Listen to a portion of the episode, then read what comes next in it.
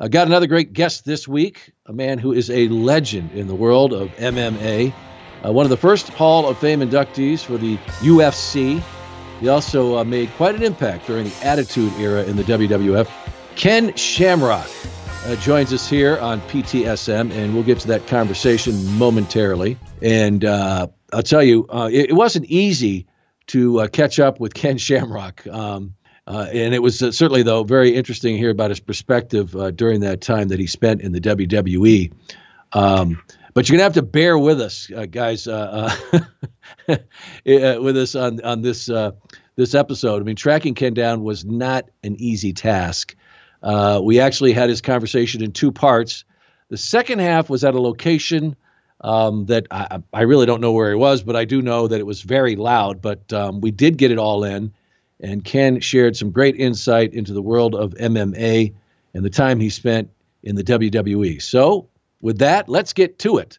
My conversation with Ken Shamrock. Ding, ding, ding. I am honored today to have a legend join us, who uh, one who has certainly had a tremendous career in the WWE, but who is also known all over the world as one of the greatest MMA fighters ever. And that recognition was confirmed when he became one of the first MMA fighters to ever be inducted into the UFC Hall of Fame. Uh, welcome, Ken Shamrock, to Prime Time with Sean Mooney. Ken, thank you so much for coming on. How are you? I'm doing well, and I appreciate that introduction. Well, uh, it's uh, certainly well deserved. You've had a, a tremendous career and and a, a, a, versatile one. You've done so many things. And uh, Ken, I know you. Uh, a lot of these interviews always start uh, talking about how you grew up, but um, the the point I think that is just so important when we uh, start talking about you and your career is really where you came from. And I saw an interview where you talked about, uh, you know, folks, if you know anything about Ken Shamrock, you know that uh, he came from uh, just incredible beginnings and really just came from nothing and built himself up uh, into uh, one of the greatest fighters ever on the planet. But uh, I think it just the way you the way you looked at it and dealt with it all could help anybody, no matter what they're doing in life. And I saw an interview where you talked about, you know, when you are when you're in those circumstances. Uh, basically you come you you decide of one of two paths either you uh, become a victim in a sense or you find another way and and survive uh, can you tell us a little bit about what you really mean by that and and uh, and how that drove you when you were very very young I mean, I, like I said, I came from a situation where, um, you know, my, my biological mother um, had three young boys, all uh, a year apart. Right. Um, and uh, and and this was back in nineteen you know sixties. Yeah. Uh, to for for women to have a job, be able to support a family was very difficult. So she she made ends meet the best way she could, but um, uh, we were left home a lot, and um, you know a lot of bad things, different things uh, that had happened uh, while we were young, and the thought process uh, and it wasn't one that was consciously made it was one that was unconsciously made mm-hmm. and it was it was it was a live or die type situation and and in a lot of situations um, you know it doesn't do any good to lay down and whine about it or cry or or give up because in those situations that means pretty much that you're dead and because mm-hmm. there's nobody there that's going to help you right. um, or you just stand up and fight, you know, and and and just keep going, just keep moving, keep going, and don't allow, allow anything to to stop you from moving forward. Um, and if you've got that kind of mentality and that kind of thought process, then you'll succeed in no matter where or what you're doing. And uh, I believe that's where me and my brothers, when we were young, that's the situation we were in. There was no one there coaching us. There was no one there you know, in our heads trying to teach us the right way and the wrong way to do things. Um, but what what we did have in us was that, you know, we weren't going to lay down and cry about something because that would mean that we would never succeed.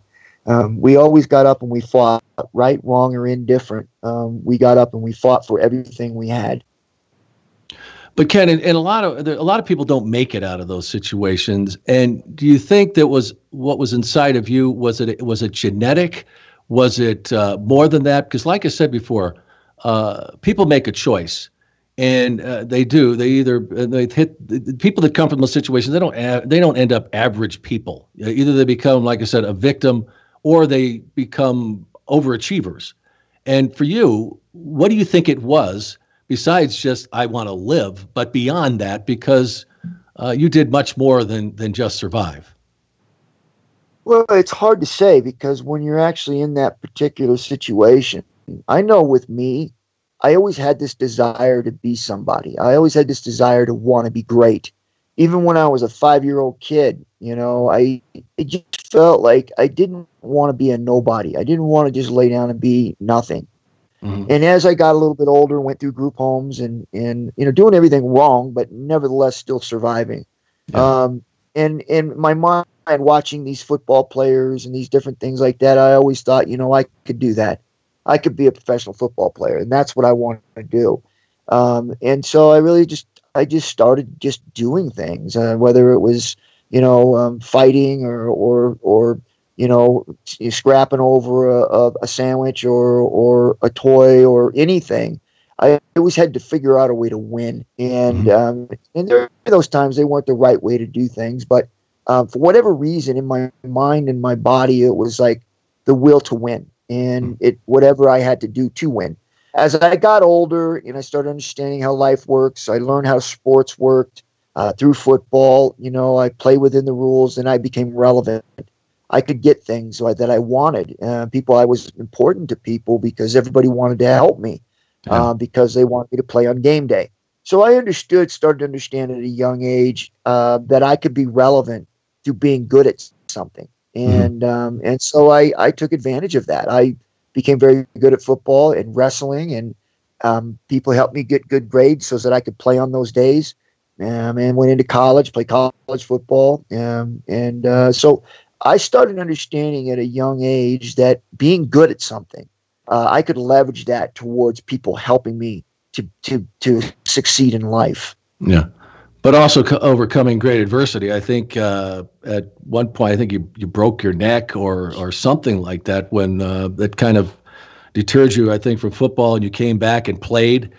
Uh, uh, it's just amazing. And folks, we I'd, I'd, love to be able to get into the whole story with with Ken and, and what he went through, but uh, somehow that path ended up leading you to professional wrestling and then of course MMA.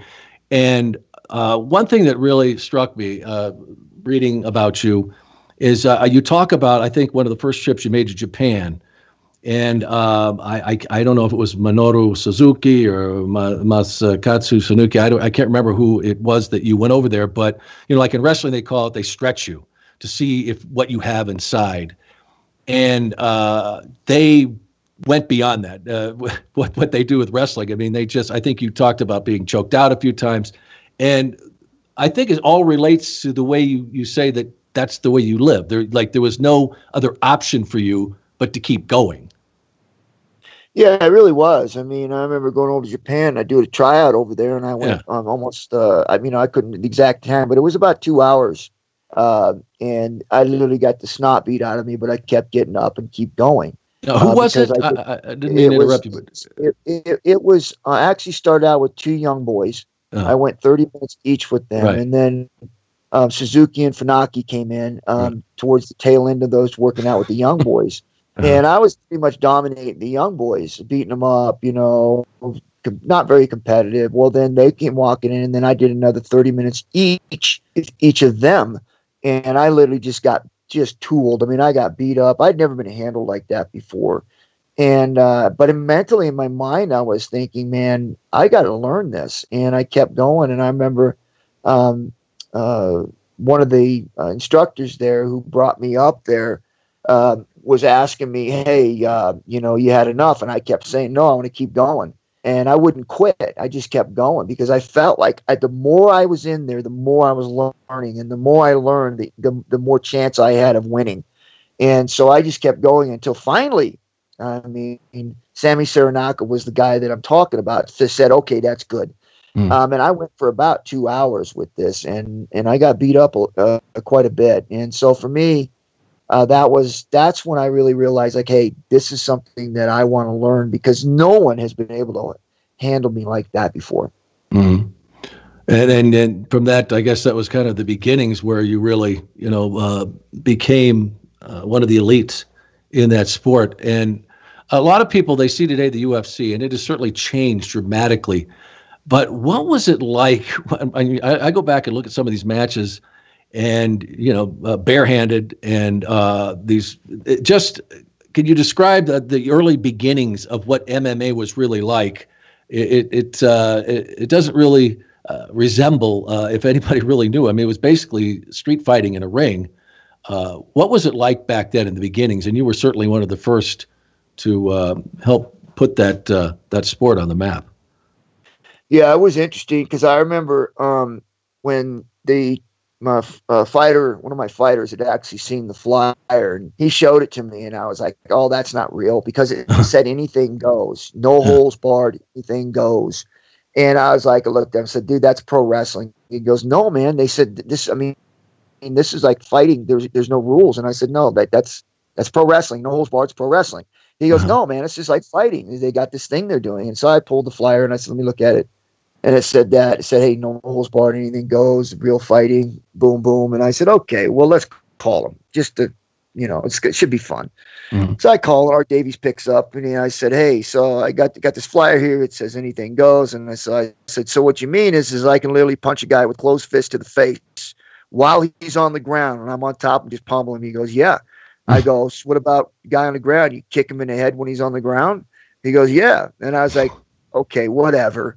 And he said, "No, for real. This is this is anything goes." And I was like, "Well, how is that going to happen? There's no way. I mean, there's rules and regulations." And he says, "No, I'm serious. This is happening." And I said, "Well, I mean, I'd like to do it." And he goes, "Well, what are your credentials?" And I told him, I said, "Oh, I'm champion over in Japan, and you know, um, uh, we do mixed martial arts over there. It's not quite no holds barred, but mm-hmm. you know, it's it's close." And so he said, "Okay, well."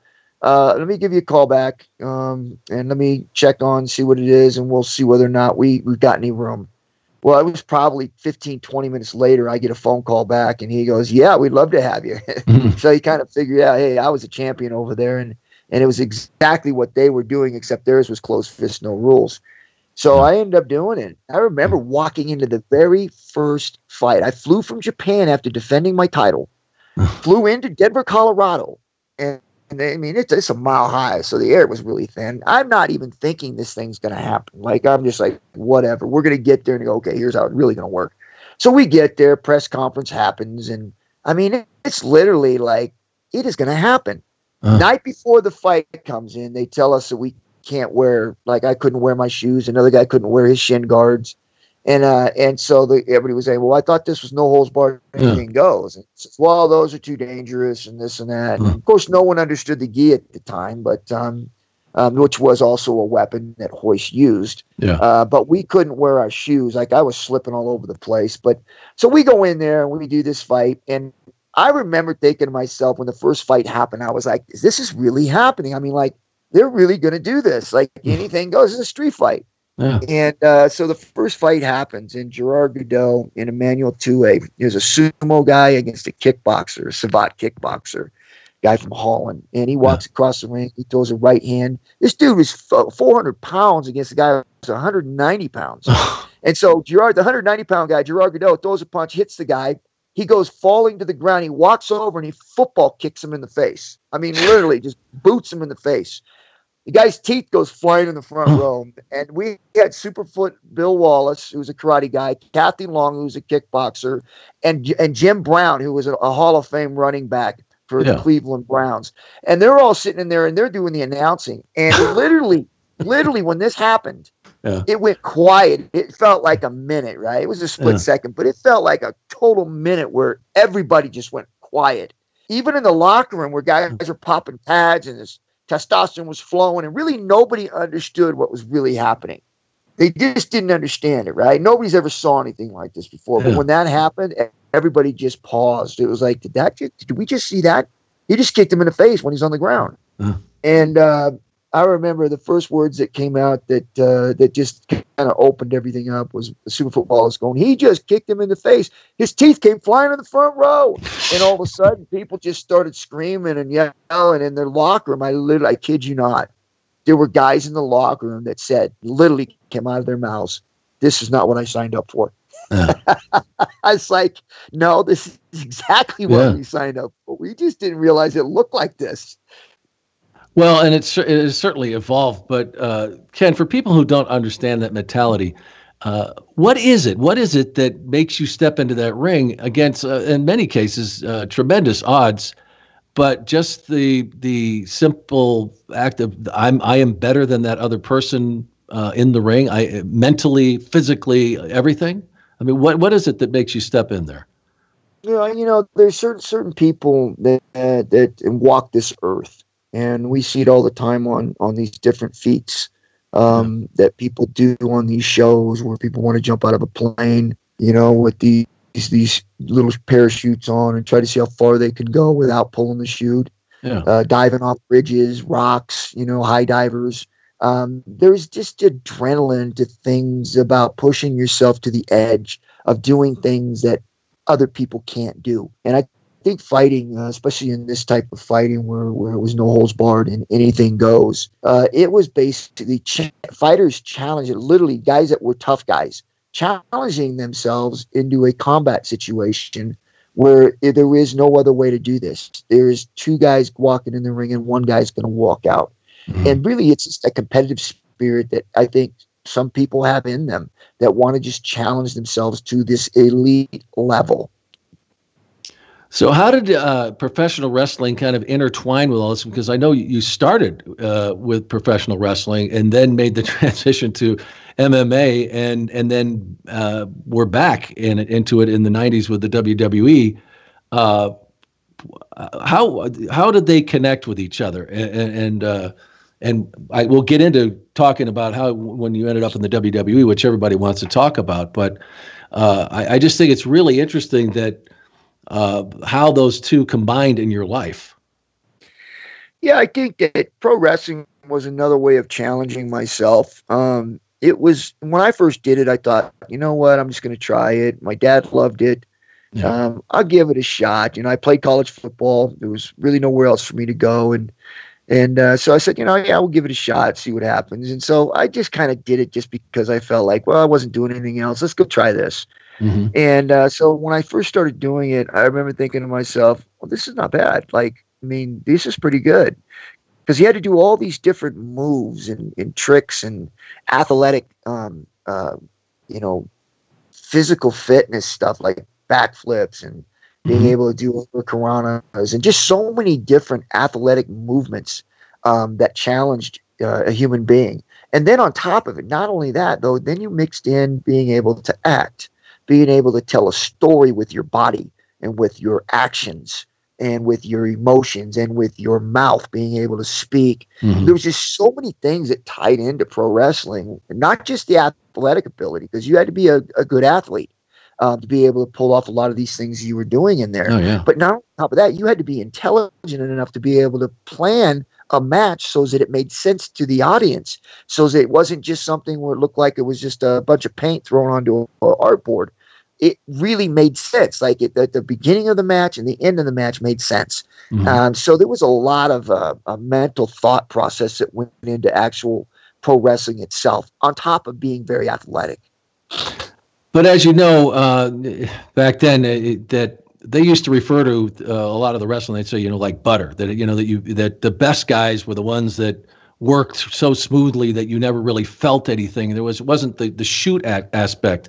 Initially, is that what drew you to MMA? Is that you wanted that contact? You wanted, you know, the ability to to absolutely uh, dominate and be, you know, the victor in, a, in an encounter like that. Well, we got to a point to where I felt like you know um, I was doing this pro wrestling, and I just didn't feel like I was being fed enough for my my ego to be mm-hmm. satisfied. I wanted more.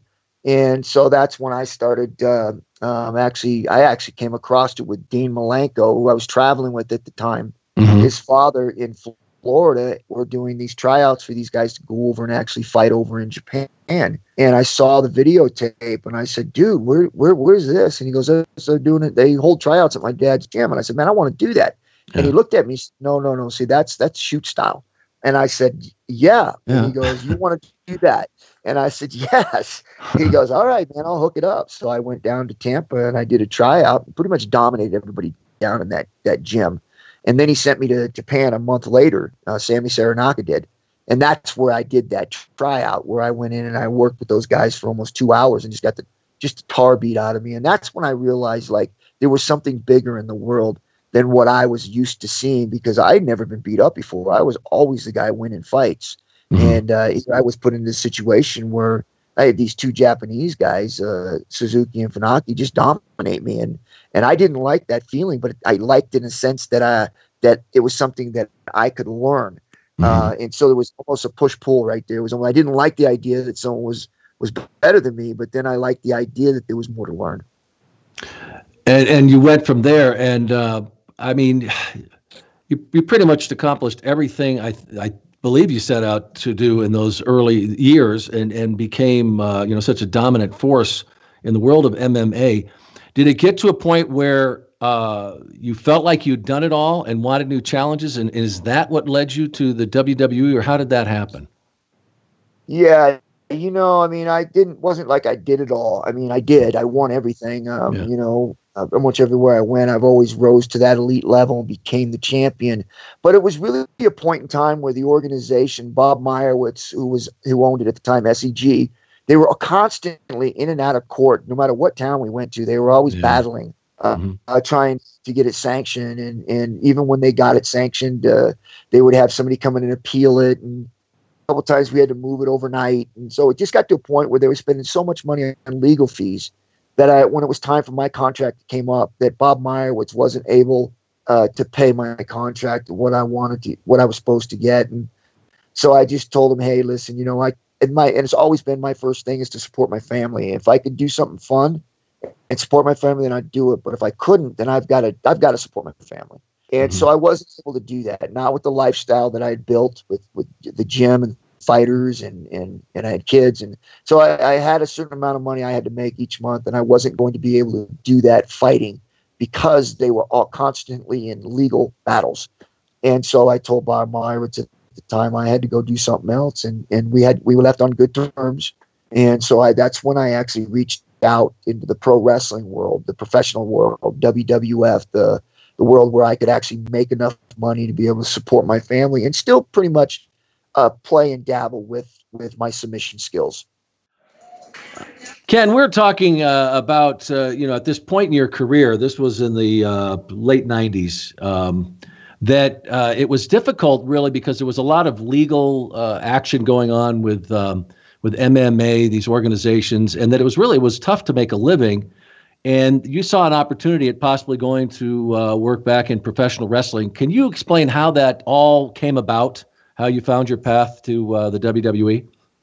Well, just like everything else I did, you know, I kind of like um, almost like I ran my course. I did the best I could do, right? Uh, and, and reached the level of the highest level that I could do, and then you know, I kind of get those those those antsy feet of wanting to see what's next, you know. Right. And so for me, it was you know Pancrase reaching that level, and then of course the UFC reaching the elite level there, and then and then really things not really starting to do well there. It was almost like they're constantly in court, you know, always fighting on on whether or not it was going to be legal or not legal. Right. Uh, even at times in some of the events, they took they basically said we had to wear gloves or you can't strike, and so a lot of things were really disrupting the flow of of of MMA.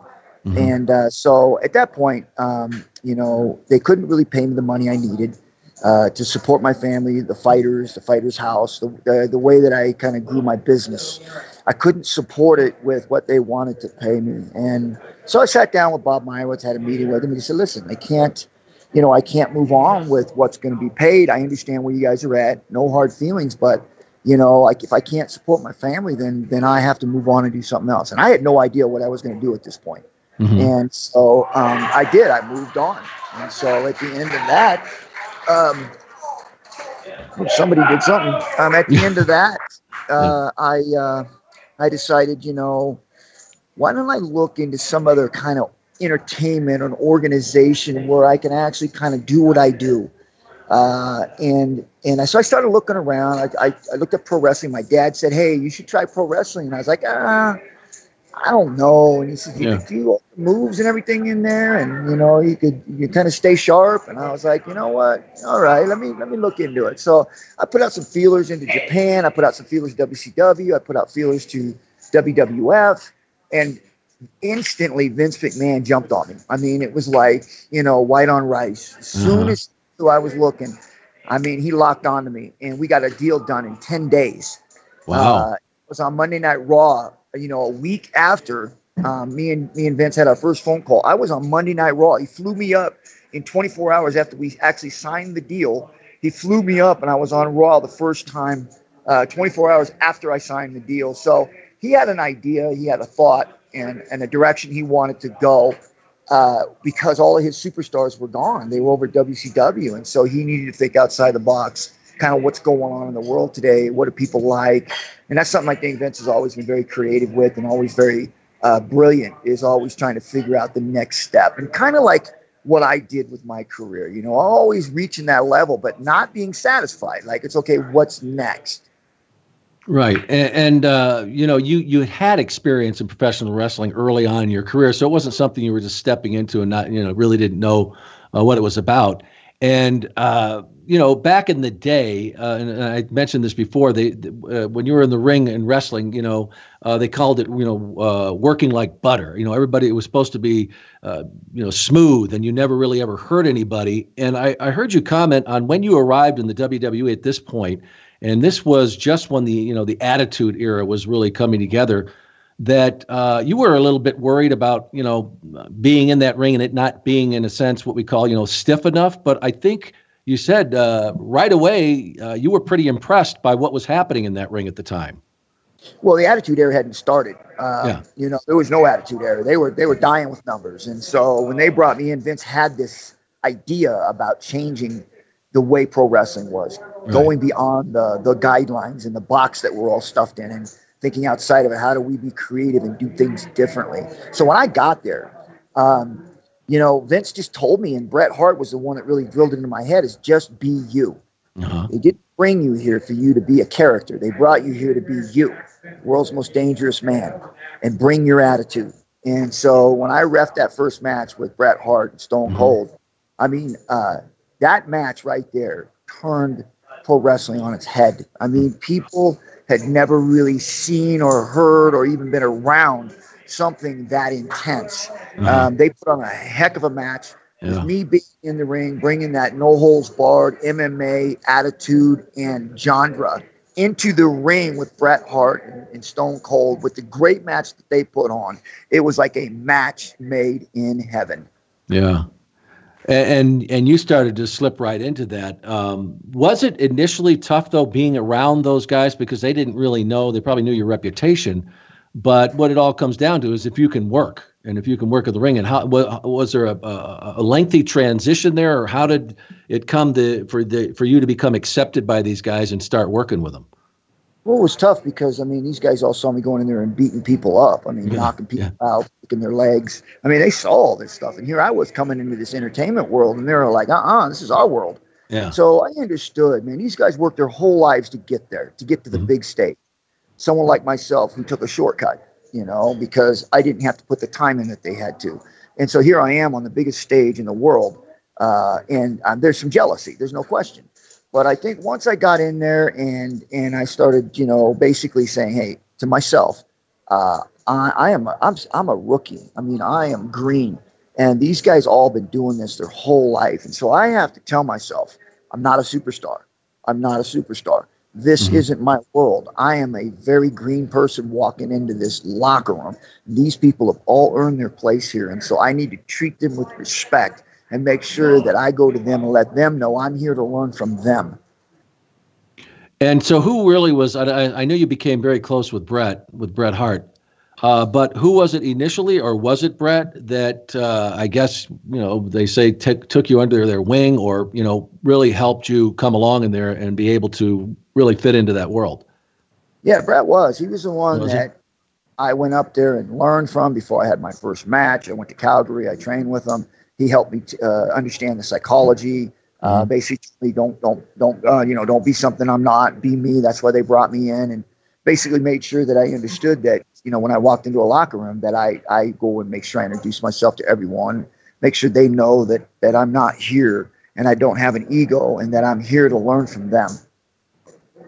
You know, and it, it seems like uh, you said it was before the Attitude Era, but when uh, you really started to come into your own, that's when it was really starting to come together. And it seems like the timing was perfect because, you know, like Steve Austin talks about, you know, he threw sledgehammers and uh, when he was in that ring, and uh, you seem to fit right into that world. Was was uh, like I said, was it was the timing perfect because that's what the attitude was becoming, and uh, you know the WWE began to crest again and, and overtake you know WCW. Yeah, it was. Those guys, um, Bret and and Stone Cold went in there, and especially with me being the referee. Yeah. I mean, I was a little worried going in there, like I was going to have to, you know, you know, ref this match where the punches weren't landing, and you know, I knew those two guys that worked well, and I really respected them because they did work very well. But I was also kind of going, man, if something lands, I can't act like they hit. It's just not me. Mm. But after about a two, three minutes in the ring and they started locking up and they started doing all this stuff, it was almost like I completely forgot about any of the stuff I was nervous about because I was watching these guys beat the hell out of one another. I mean, they they they they beat each other up. and so for me, I fit. It was almost like me refing an MMA match. Those guys literally went at each other, and you know, blood coming out of their face, and you know, I mean, it was just to me, it was just a match that you couldn't have put it together any better than that in that moment in that time. Yeah. Well, and then as when you w- went on and, and became involved in these matches, you know, you worked with Shawn Michaels among the best and The Rock. And, uh, you know, uh, was it, uh, you know, be, working with these guys and, and uh, you know, you guys just went at it in the ring. And was it an easier adjustment once you realized, okay, this is what we're doing with this? Uh, it's not like the old school anymore. Well, all the guys bought into it. You know, I yeah. think at first a lot of them were a little bit nervous, but they brought guys in like Steve Blackman and you know, and and um, you know, you had mankind going off the top. Everybody bought into this this this attitude, this this toughness uh, that it was no more plastic and flipping your hair back and making sure your makeup was on right. These yeah. guys didn't care about that. We all bought into what Vince was putting out there, and that was we're badass wrestlers, and we're gonna when we get in the ring, there's none of this pity pat that we're gonna do. You get in the ring, you know somebody. We're bringing it now because it's the only way wrestling's gonna survive right now. Mm-hmm. So, uh, during that run, and and you know we really saw that just take off. The WWE was on top again. Uh, you know, and, and you look in the vastness of your career. Where does this part of it fit, and and how do you look back on it? Well, I would just say, you know, everything was a transition for me. If one of them yeah. wasn't in place, I'm not sure how how it would have worked out for me because uh-huh. I was an extreme kind of person. I, I needed more. So when I did Pancrase, it was like it was open hand strikes. It was aggressive. Yeah. It was in I was in awe of it, right? And I was like, wow. I was doing pro wrestling at the time, and I was like, I want this. And then once I reached the level of that, then all of a sudden MMA came out or No Holds Barred came out, UFC. And I was like, dude, I want to do that because that was another step in extreme. And yeah. so I jumped into that and I reached the elite level there. And then all of a sudden it started to fizzle like there was just no money there anymore. It was fizzling yeah. out, constantly in court, and they were battling, and I just didn't know if it was going to be around. So I had to make moves in order to protect my family. And so wrestling came in, and I was a little skeptical with it. Once I jumped into wrestling, all of a sudden now I'm getting involved in a whole new world of wrestling that mm-hmm. wasn't there before, which was called the Attitude Era. When we jumped in there, there was no attitude. Once we put together a match with Bret Hart, Stone Cold, we did that match, and then later on, as matches went on, they got more aggressive. They had the hardcore title. I mean, it just seemed like wrestling had changed in the right moment at the right time for me when I got into it. And you know uh, what most people see is they would see what would happen on Monday Night Raw but you were out there too, going to these these house shows, and uh, what was that uh, like that experience uh, different from what you'd really been involved with before. And you know going to these house shows was very different than a lot of these television appearances. Did you enjoy that and life on the road and being in the car with these guys? I did. It was uh, it was all a new experience for me and it, it yeah. was fun. I enjoyed it and being able to make these new relationships and being able to compete at a high level and be a part of something that was changing and new. And i was one of the main focuses of that so for me, it was all really exciting and fun. But then it, towards the end there, it got a little bit old when they did the screw job on Bret and yeah. all that stuff came apart. And it just felt like, for me, it was almost like my foundation had been ripped out from underneath me because now the WWF, for some reason, um, because I was, you know, working with Bret, which I thought that's what they wanted me to do. Now all of a sudden their relationship was strained. And now all of a sudden I was stuck in the middle of WWF and and Bret Hart on what side I was going to choose, and there was no choosing sides. Mm-hmm. I worked WWF or WWE now, but mm-hmm. my the guy that trained me and got me ready for pro wrestling was Bret Hart. So I wasn't taking a side against anyone. I just wanted to make sure that they knew I supported Bret, and it was a, I thought it was a bad thing that that happened to him, and I wanted to let him know that I supported him. But at the same time, I still had to do my job, and I just seemed like I couldn't get that across. Uh, Bret was fine with it, but it just seemed like I think the WWF, for whatever reason, thought maybe that you know I wasn't going to you know be a, a company guy for whatever reason. Yeah. Now, uh, your your encounter with uh, the Nasty Boys that that uh, is well documented, and uh, in the end, you came out on top in that with uh, uh, between those two. But w- overall, were there any other confrontations? Do you have any other issues with any of the boy, any of the other boys, or pretty much did you get along with everybody else? Was there ever any ever anything else that? I got along with everyone. You know, yeah. there's some discrepancies here and there. You know, with some stuff going on, but yeah. really, you talk about any physical confrontation or anybody really just hating one another. I I didn't have that. I didn't hate anybody. Yeah. So at this point, though, you mentioned uh, pretty much after the, the Montreal screw job that, and, and you're closest to Bret. did you start besides what was happening with uh, the company and and you feeling that uh, you know maybe they were they were uh, turning their back on you a little bit? Did you start feeling a pull to go back to MMA, uh, back to UFC? I did once they started beating me. Uh, I was losing matches left and right, and I, I kind of got seen the writing on the wall. And yeah. so then I was like, okay, I got to protect my because my character was me. I went in yeah. there as me, wasn't a character they developed.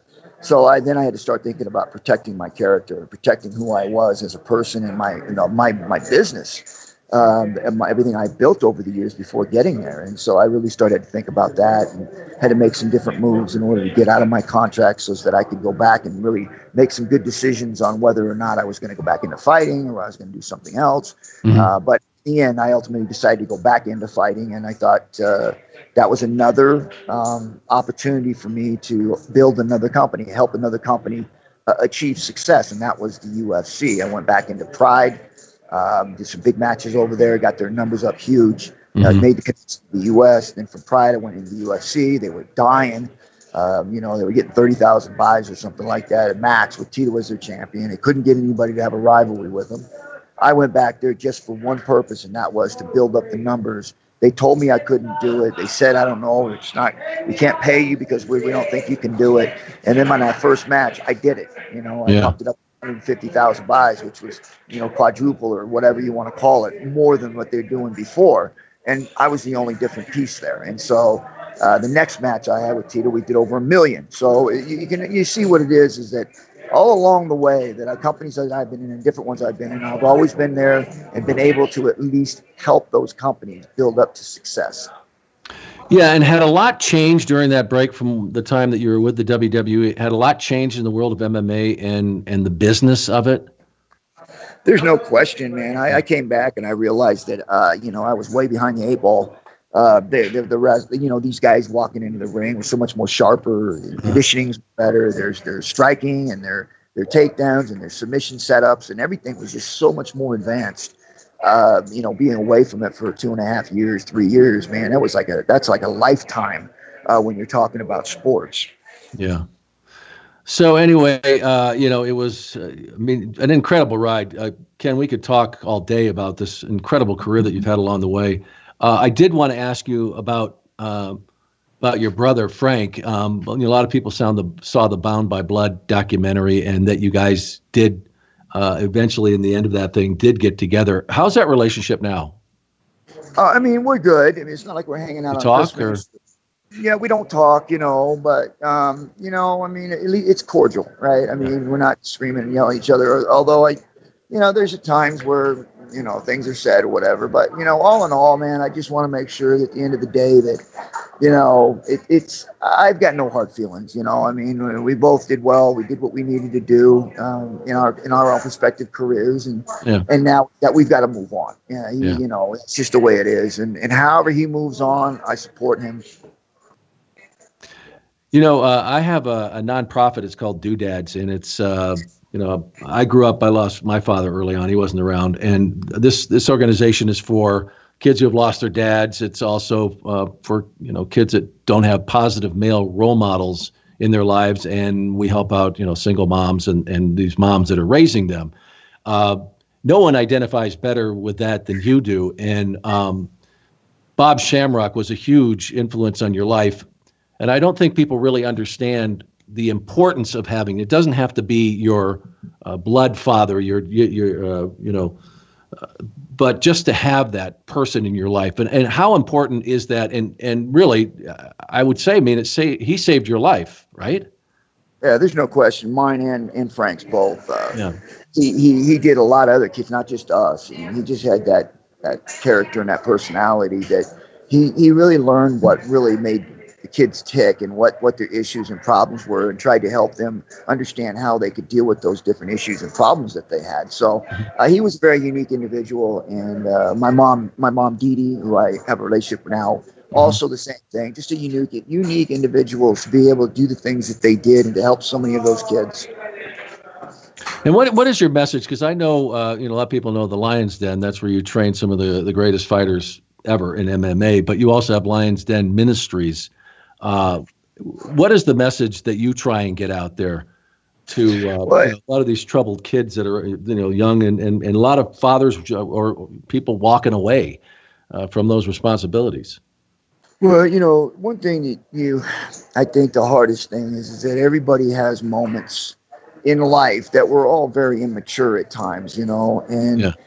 Uh, the one thing I always say is is to always make sure that you have a uh, and the the biggest message I can share with anybody, uh, and it's not now. It's when they when they get to that point where they're mature enough to understand this, yeah. Uh, is to make sure that they constantly leave room in their hearts for forgiveness, because that's the only thing that will allow families and and, and kids and fathers to be able to come together when the moment is right if you don't have that room in there and you believe that you know you've done too much or that you're you're you're right they were wrong if you can't put all that aside and just say you know what? Doesn't matter what happened how it happened if we're going to get together and get this thing to work and we have to put it behind us start fresh. And you know there are a lot of kids out there too that may not have the gifts that you possessed but uh, if you wouldn't have had that drive, and you talked about this earlier in our conversation, uh, you know, what do you tell them that no matter where you come from, if if you have that belief and that and that drive, that you will find success in life. That is that uh, is that true? Considering where you came from, uh, you know, being stabbed in a robbery at ten and, and not knowing where the hell you were going to end up, uh, but you always said that you just never never quit, never uh, believed that you weren't going to succeed somehow. Well, when people say, you know, you, you know, I'll never give up, you know, and a lot of people say these things, or I'll do whatever it takes, yeah. and they say, but do they really understand what that means? Because when you say those things, that's what you know. You look at the wording on that's what it means. Like you don't just stop because you've done it for ten years and things aren't working, so now all of a sudden you, you just give up, uh, or that everything has gone wrong and there's no way you can't see the end of it. Now, I always tell people, you know, when it gets to a point where you feel like there's no more left, you have to take one more step because that's usually when things will break loose. You can't mm. say something like that or get into something like that and make a commitment like that without being for real because it will push you to a point to where you will feel like there is no way I can get through this and that's when you've got to take one more step. Yeah. Uh, how can people get in touch with uh, Lion Lions Den Ministries uh, or, or uh, some of your other organizations that you're involved in that that help these kids? Yeah, you can go into actually my website's the best way to get a hold of uh, all my social media sites and, and my ministries, kenshamrock.com. Everything's on there. So you okay. want to come on, check it out, find out what we're doing. That's where we're at. Okay. And, and what else you got going on? You're always so busy. I listen to your podcast, uh, the most dangerous podcast, by the way, folks. Um, but what else is going on with you these days? What do you? What do you well, we got a lot of stuff. You know, a lot of business stuff that we're working on. We've got a lot of things called Pocket Shot. It's going to be out on the shelves in Walmart soon. So yeah. uh, we're we're really dabbling in a lot of different business opportunities with equity ownership and using my name as leverage for marketing. Well, folks, you can uh, find out all that Ken Shamrock uh, is up to these days. Uh, he's still fighting. It may not be stepping into a ring, but uh, that's one thing you can count on. He will never stop. Uh, Ken, I want to thank you so much for taking time. I know you're busy, folks. You heard him busy. We, uh, how, the busy people behind him. We actually had to do this in two parts to track him down, but I really appreciate it, Ken. And best of luck and everything. And I hope we cross paths one day. Yeah, man, I really appreciate you.